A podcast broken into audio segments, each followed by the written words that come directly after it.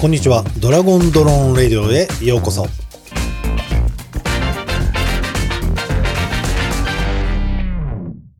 12月5日から国家ライセンスが導入となります。ついにドローンの操縦も国家ライセンス制度となるんですよね。正式な呼び方は無人航空機操縦士というライセンスなんですけどもドローン免許といった方がわかりやすいかもしれません。ドローン免許、今までは多くの民間団体が発行するライセンスが主だったのですが、民間ライセンスを取得するという目的は、10時間以上の飛行実績と飛行するための航空法をはじめとする法律やルール、機体の特性や仕組み、飛行に関連する知識の習得でした。これは、航空法での規制の一部を除外させた飛行をさせるときに国交大臣から許可や承認を得る必要があったのですけれども、その時に航空局が操縦者に求めている知識や実績の条件があって、その内容を実技、座学として教えてくれるのが民間のドローンスクールです。民間のライセンスは取得していても業界的にはある程度の基準をクリアしているといったところで、公的な証明とは言えませんでしたよね。それでは、公的な証明となる無人航空機操縦士証明。まあ、こちらの概要をお話ししていきたいと思います。大きな種類としては1等と2等に分かれます。1等は第三者上空を飛行させるために必要なライセンス。2等では第三者上空の飛行は認められないんですよね。ドローンと一言で言っても様々な形態があるのですが、それらをマルチローター、ヘリコプター、飛行機と飛行形態に分けて、さらに機体の重量を25キロ未満、25キロ以上と区分けされています。さあ、ここまでで分けられるのは3種類の飛行形態と重量、そして等級。これを組み合わせると8つくらいになるんですかね。これからもう少し種類が分かれてくるんです。航空法では今までも、そしてこれからも飛行区域の制限、飛行方法の制限がされています。この飛行区域と方法の制限によってもライセンスの限定が変更されるんですよね。まずは基本となっているもの。こちらでは人口集中地区や人や物圏から30メートルの距離を保たなくとも飛行ができるというものです。この基本ライセンスというのは必ず取らなければいけないとなるんですね。そして日中での飛行を制限されている限定を変更するもの。これが夜間飛行が行えるライセンス。目視での飛行を制限されている限定を変更するもの。こちらが目視外飛行が行えるライセンスとなってくるわけです。さて、複雑になってきたので、ちょっとまとめてみましょうか。えー、例えば、皆さんが一般的にドローンというと、マルチローターとなると思います。このマルチローターの免許を取ろうとしましょう。え、まずは第三者上空を飛ばす必要があるかどうかで1等か2等かを選びます。飛ばそうとしている機体が25キロ以上あるか、25キログラム未満なのか、夜間飛行をするかしないか、目視外飛行をするかしないか。えー、ちょっと面倒な話なんですけども、この夜間飛行の定義というのは、国立天文台が発表する地域ごとの日没時刻から日の出時刻までの間を夜間と呼んでいます。飛行させる地域によって日中時刻が変わってくるというのが特徴ですよね。え目視外飛行というのは飛行させている機体そのものの向きや進もうとしている進路、機体が判別できるかできないかということで、できないものに関しては目視外となります。実際は機体の大きさや色、LED の輝度によって変わってくるので、一概に何メーターと言えないところも特徴ですよね。この飛行形態一つで8つの免許のように見えるんですけども、実際は皆さんが飛ばそうとしている機体の種類と重さ、飛行方法で必要とするライセンスの試験を受けることになると。こういうふうになるんではないでしょうかね。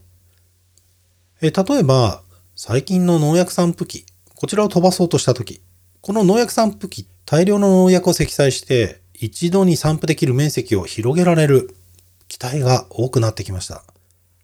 農薬散布飛行では通常第三者上空を飛行させることは考えにくいので二等資格になりますよね。アイズマンとの共同作業が基本なので目視できる範囲での飛行となると思います。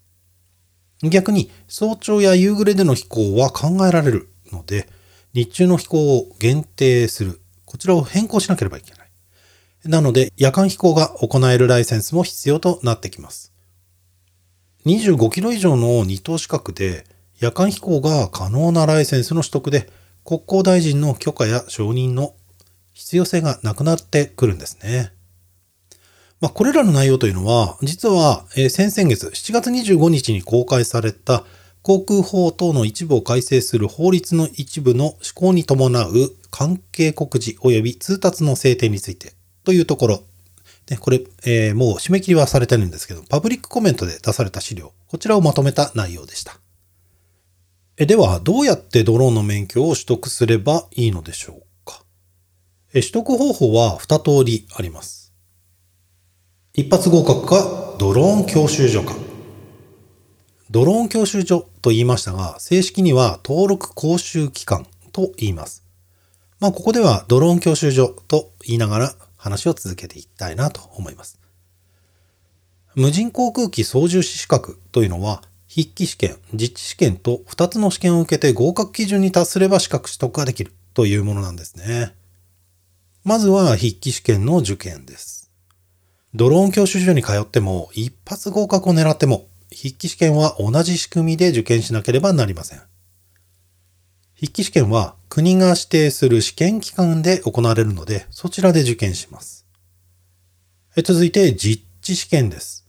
ドローン教習所で座学と所定の実地講習、そして卒検の意味の修了審査を受けてパスすると、国が指定した試験機関での実地試験は免除となります。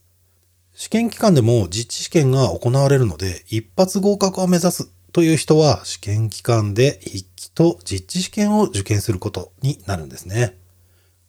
いずれにしても今までの民間のドローン資格と比較しても、まあ、公正な資格、まあ、国家資格だから当たり前といえば当たり前なんですが、となるので、それなりに勉強とトレーニングが必要となりそうですね。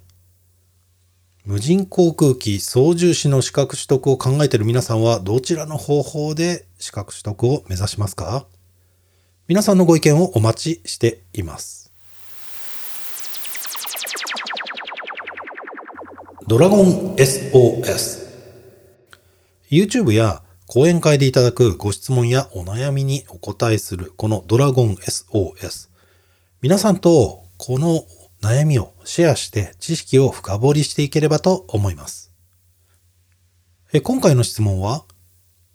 ？DID のジョークって飛行できるの？さあ、YouTube のコメントからのご質問をいただきました。こんにちは。いつも動画を参考にさせていただいています。ドローンの練習場所がなかなか見つからず、自分の庭で練習しようと思うのですが、DID、人工集中地区に自宅が入ってることが分かりました。ローンで購入した自宅なのですが、所有者は私です。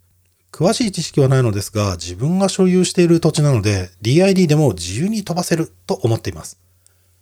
果たして飛ばしていいんですか？悪いんですか？はい。この質問よくいただくんですよね。自宅の庭で練習します。それも、まあ、実技の実績に入りますか？なんていう観点から、まあ、この質問いただくんですけども。え実は、ご自宅の庭が DID に入っていると、これ基本的には飛行禁止空域とされているので、